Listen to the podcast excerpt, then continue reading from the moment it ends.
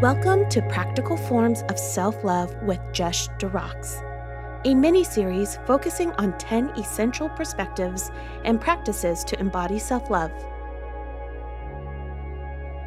Here's Jesh. Welcome to day 10 of my 10 day series uh, exploring practical forms of self love. And thanks for joining me. It's it's been a really fun journey these last 10 days. Everything in my life is for the purpose of improving quality of life for myself and for as many people as possible. That's always the driving mission. If I start a company, that's the driving mission of it. If I'm going to create some work of art, that's the driving mission of it. If I'm exploring a new belief system in some kind of way or a new perspective of seeing myself or the world, for me, it just doesn't matter unless it, in the end, is really about, or during the process, is about improving quality of life. It is really important and beautiful to learn how to be good caretakers of this gift that we've been given of life because we didn't earn it. It's so far beyond our ability to understand even how any of it works. I mean, it's really weird when you think about it, but everything that's alive here on earth is basically a mix of dirt and sunlight. And I know that it's not necessarily as simple as that, but it's almost as simple as that. I mean, you could explain it in those terms, and it's it's fairly accurate. You know, there's a mix of earth, pieces of earth, and then there's a mix of sun, and in some kind of combination of those two things, suddenly there's this you know mix of the two that seems to have an internal momentum that keeps carrying it forward. That's extraordinary. It's it's quite extraordinary. You know, um, when when you think about it that way. I learned uh, quite recently in my life, actually, the difference between soil and dirt, which I didn't know before. Uh, and dirt, of course, is just basically small particles of rock. And soil is uh, small particles of rock that are also mixed in with organic material. So the very essence of life. Soil is a kind of dirt that you can stick plants in, and something in plants, something in the seeds, will recognize that there are the materials to grow stronger and to open up and explore into all of that. So, today, for the 10th installment of this, I wanted to dig into possibly the most crunchy and maybe challenging of all of the 10 subjects that we've done. The subject for today is freedom and security. So, in my talk yesterday, you know, talking about these conflicting desires, one of the commenters, commentators came on and talked about what about the conflicting desire of freedom and security? And that's a really big question. It's so big, in fact, that I decided to dedicate day 10 to this entire question. So, when we talk about freedom and security as practical forms of self love, what we're really talking about is the importance of, of boundaries. That's really what we're talking about. Boundaries is a, is a huge, huge thing that we could spend a lot of time on, but you know, in the effort to try to contain this, in some way, I just want to talk about two main things about boundaries. One is breaking them, and you know, one is is respecting them or, or, or keeping them. And of course, breaking them represents freedom, and respecting boundaries, you know, represents security. So these two things are definitely desires that we have. We have desires for both. They are conflicting a lot of the time. And I think it is very important and valuable to spend time considering these these two topics and what they might mean for us so that we can have more clarity about it you know which one to go which way to go when it comes to our life. As to answer the question well which one is better? Should a person go towards freedom or security? I think that's like left and right. I can't tell you where to go left or right. It depends where you are. It depends what direction you're facing. It depends where you're trying to get but they are two very strong navigational choices. It's kind of like south and north. They're very, very different places and they will take you to very different places. And I think understanding each of them and what they feel like in the body is, is really powerful. Let's just talk briefly first about, about breaking boundaries. Breaking boundaries is definitely, I think, the theme of a lot of my work. It's been the theme of a lot of my own personal exploration and discovery.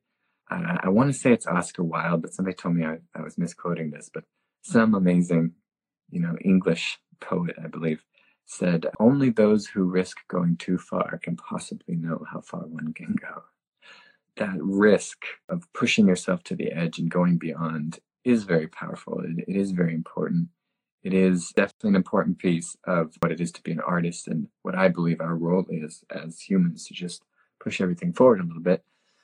When it comes to breaking boundaries, breaking rules, I think there's often a very strong, rebellious, kind of angry, kind of, you know, flippant, careless, reckless kind of an association with that. And while that can be true sometimes, I heard something from my friend Rasuli that I really loved recently. He's a master painter, by the way. He's a master artist.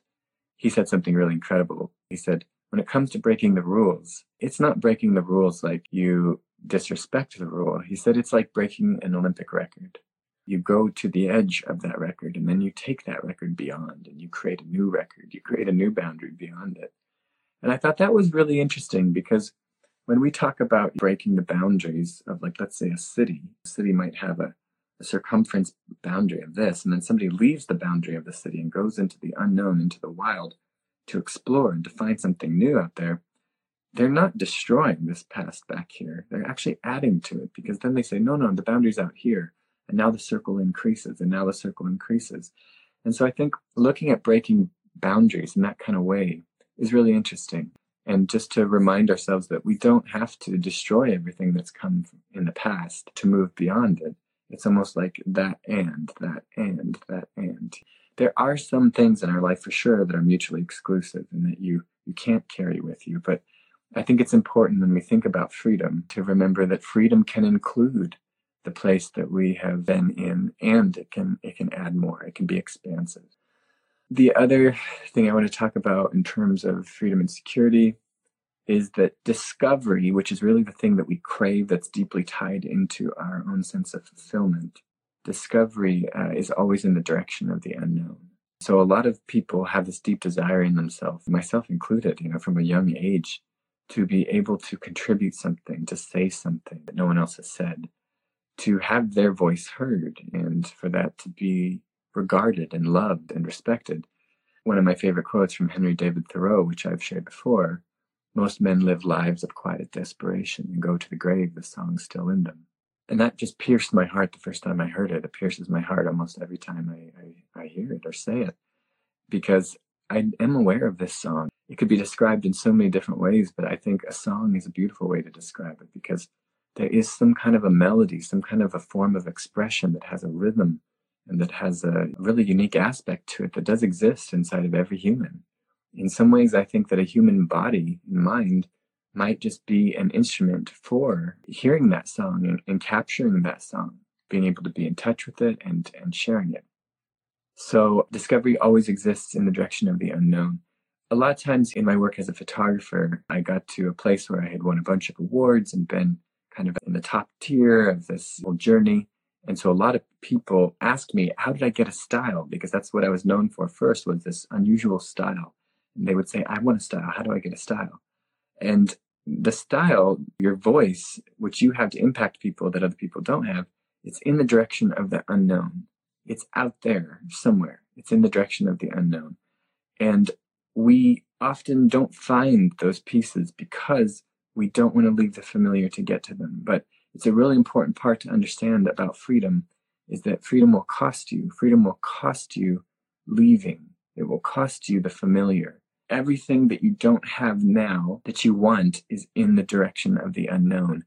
And basically, what that means, why I'm hounding that point in so much, is that to get the things that you don't have yet that you want, you're going to have to do something that most people don't or won't do or don't know how to do. And that is to build a relationship with the unknown on a biological level that allows you permission and not even just permission, but allows you enthusiasm to, to explore the unknown. And most people are very uncomfortable with the darkness. They're very uncomfortable with the unknown. They're very uncomfortable with mystery. All of those things, you know, are, are, are very scary to us on a biological level. And so if a person doesn't change their relationship with those particular aspects, they will just forever and always be separated from their discoveries and from the things that they could really contribute. And that's partly why this freedom and security are two of, I think, maybe the biggest conflicting desires that we have inside of us because we want the freedom to go out and play and find and discover things but then we also want the security of, of being safe and being held and, and having that when we need it, you know? So challenging thing to, to navigate both of those for sure. The second aspect of respecting the boundaries, we have security. We have security. So these are just a few things that I would say about the importance of boundaries when it comes to respecting them. When you have children, you will notice very quickly that they want things and they want a lot of things and they want a lot of things all the time. And a person naive as a parent might think, oh, well, loving the kids means giving the kids everything that they want. But what's really important to remember, obviously, about having kids is the kids are not yet qualified to make healthy decisions about everything in life because they just haven't had the context and the experience yet. And so, quite obviously, when a kid just says, Well, I want this, I want this, I want this, some of the things they want are just not actually going to be healthy for them, are not going to be beneficial for them.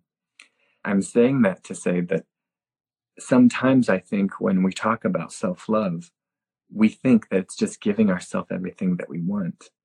And I think that is a terrible idea because, as I said before, we are these complex and sophisticated mixes of a whole wide range of different desires. And some of those desires, you know, come from ancient biological impulses, hundreds of thousands of years old, millions of years old. Others of them come from our environment. Others of them come from our parents. Others come from our advertising that we're inundated in constantly. Just because you have a desire doesn't mean that it's one that's going to be helpful to you.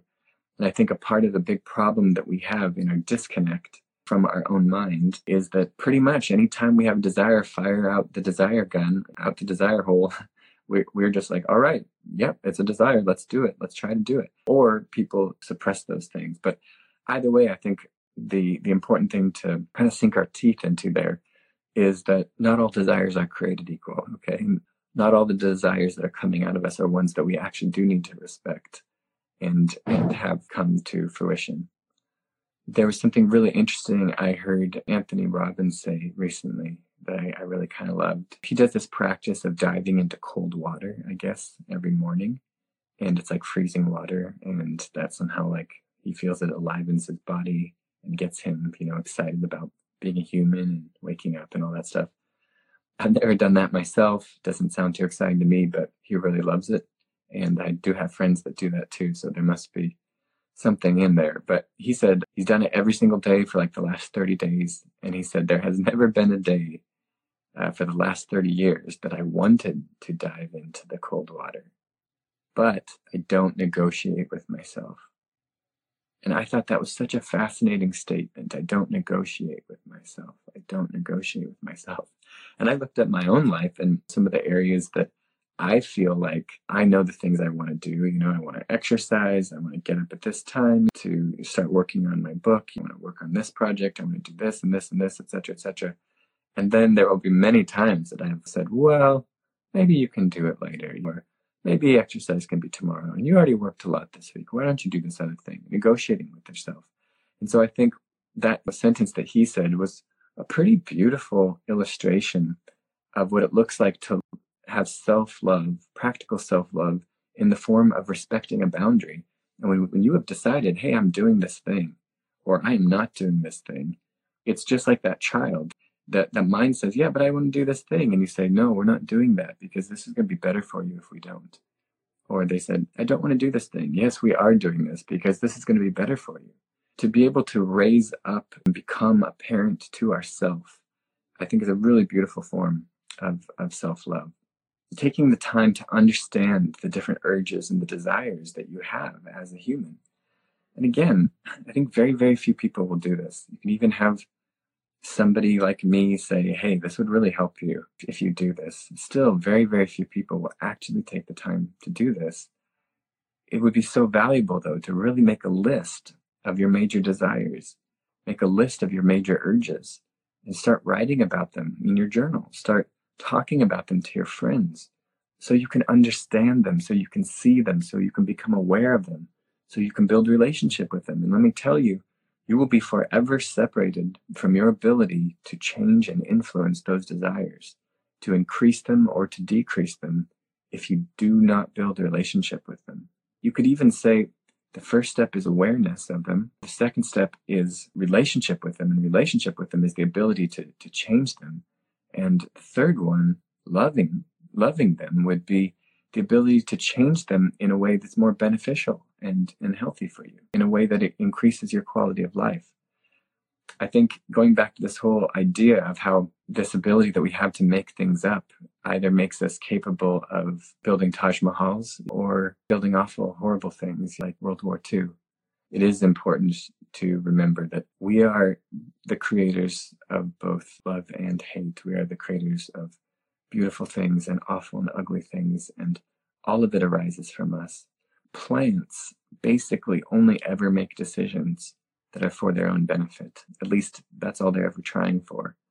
They will always grow towards the light. They will always send their roots in the best direction of the nutrients and water that they need. And when they find nutrients, they'll send more roots in that direction. When they find light, they'll make more leaves in that direction.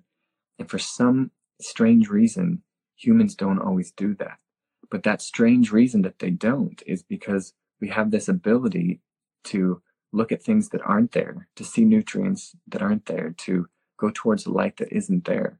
And you could say, well, that's just a disadvantage. But, but it's not because that same thing that makes us go into that illusion, that imaginary world, also ends up giving us this ability to find things that weren't there before, to find symphonies and, and Taj Mahals and all of it. It's it's quite incredible. But but it is a gift and it is a curse depending on how it's used. And I think that would probably be the biggest of all of the forms of self-love is to really deeply understand that understand that process and to get better at more often making that kind of a decision. A couple more things and then we're, we're going to close it off here. So taking the time to understand your urges and your desires and why they happen is such a beautiful form of self-love because some of those urges need to be changed. Some of those desires need to be silenced. Some of them need to be encouraged. And really picking and choosing among those would be like being a master gardener, going through pulling the weeds, pulling the ones that were going to choke out the other plants, and watering and tending to and pruning the ones that had the best chance of, of growing to be beautiful, to producing amazing fruit. So being a gardener of the self in this way. There's something really interesting called the gorge syndrome that I just want to talk about briefly because it's a really beautiful illustration, a very simple illustration of what I'm talking about here with you know how some of the desires are helpful to us and some aren't so we have this biological thing called the gorge syndrome it was basically we believe it evolved in the time that we were these roaming tribes because we didn't have regular sources of food. It's not like you could go to a grocery store and get food. You didn't know where your next meal was coming or even if you would have the next meal. And because we lived like that for so long we developed this thing called the gorge syndrome that a lot of animals have. And that is when they see that there's a whole bunch of food, they will just eat and eat and eat and eat and eat until they just fall dead asleep because their body is so full with this food. But then that food sits in them and they can process it and whatever, and they can go on to live.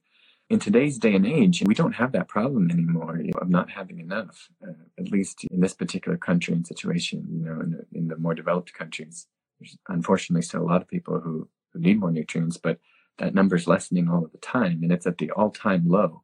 More people in the world now have regular access to food and drinking water than, than we ever have. And so that is becoming less and less of, of a problem. Uh, but the gorge syndrome has not caught up to this. And so companies, of course, have taken advantage of this syndrome and have perfectly crafted foods to have salt and sugar, these things that were very rare in the past. And now we have lots of them and we're putting them all together and if you've ever had a bag of chips and opened it and couldn't stop until the chips were all gone, then you are experiencing what they call the gorge syndrome. And that is an ancient evolutionary thing that was meant to protect us, that now it just doesn't. It just doesn't because it is actually hurting us in a lot of ways. We have a higher rate of obesity than we have ever had. That translates not just to the food world. We have things like these apps and stuff. If anybody's ever been on those dating apps, it is a lot like the gorge syndrome because there's this huge supply of ingredients, people ingredients, and you just keep swiping yes, swiping no, swipe, swipe, all of this. And that can become addictive behavior in the same way that the chips can. And if you're not on the dating apps and you don't eat bags of chips, well, maybe you're on social media all the time and waiting for these little hits, getting hearts, addicted to virtual hearts and good God, if that isn't an, an, amazing illustration of this ability that humans have to live inside of illusion, I, I don't know what is. That we can be addicted to a colored heart, an imaginary colored heart, is, is pretty incredible. It says a lot of things about the mind. All right, so that's the gorge syndrome. That's just one, you know, of many of the desires and urges that really needs to be checked. And so that whole point is basically to say, just because you're feeling it, just because some piece of you wants it, doesn't necessarily mean that it's good for you. And to be a good steward of your own mind, to be a good steward of your own desires is super important in practical self love. One last thing I want to share, and that is basically there's this idea, especially in North America, that the customer is always right. And this is another example of us having these desires and just going with it.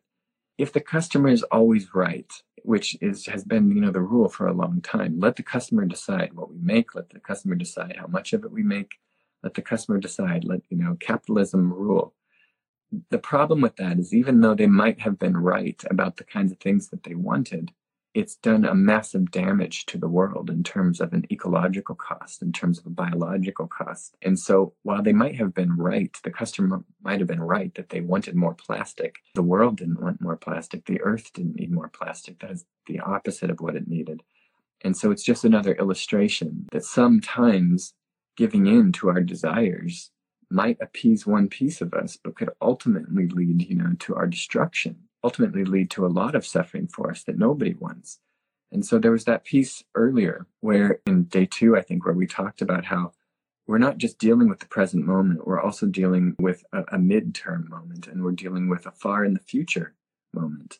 And, you know, all of these are issues that we need to take care of and be aware of. What feels right to us right now in this moment to do might end up causing suffering to us a little bit in the future or a lot of it in the future when it comes to these these conflicting desires of freedom and security, which one is true, which one is right, which one is important, they both are. That's the answer. They they both are. It has more to do with which of them is going to, to the best of our knowledge, to the best of under, our understanding, just lead to an improved quality of life. And just like what I was saying with the plants, the plants are always making their decisions based on is this going to make me grow? Is this going to make me grow? Is this going to make me grow? Is this going to lead to more nutrients? Is this going to lead to more light? Paying attention to that, and figuring that out, I think, is one of the most powerful, important forms of practical self love that a person could possibly do. So, thank you so much for joining me for these last uh, 10 days. This has been a 10 day exploration of practical forms of self love. It's been fun, and I appreciate your guys' time and care and attention. Thank you guys. Have a beautiful day.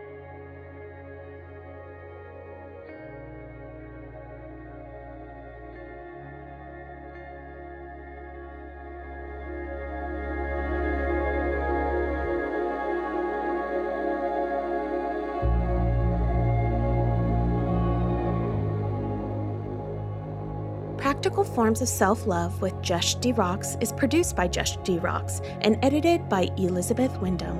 Our theme music is by Kai Kai. It's called Celeste from the album Fantasize. If you like what you heard, please subscribe, rate, and review on Apple Podcasts. Also, if you know someone who would appreciate this mini series, we encourage you to share it, screenshot it, and airdrop it to your friends, family, and general community. You can find Jesh at Jesh de Rox on Instagram and Facebook.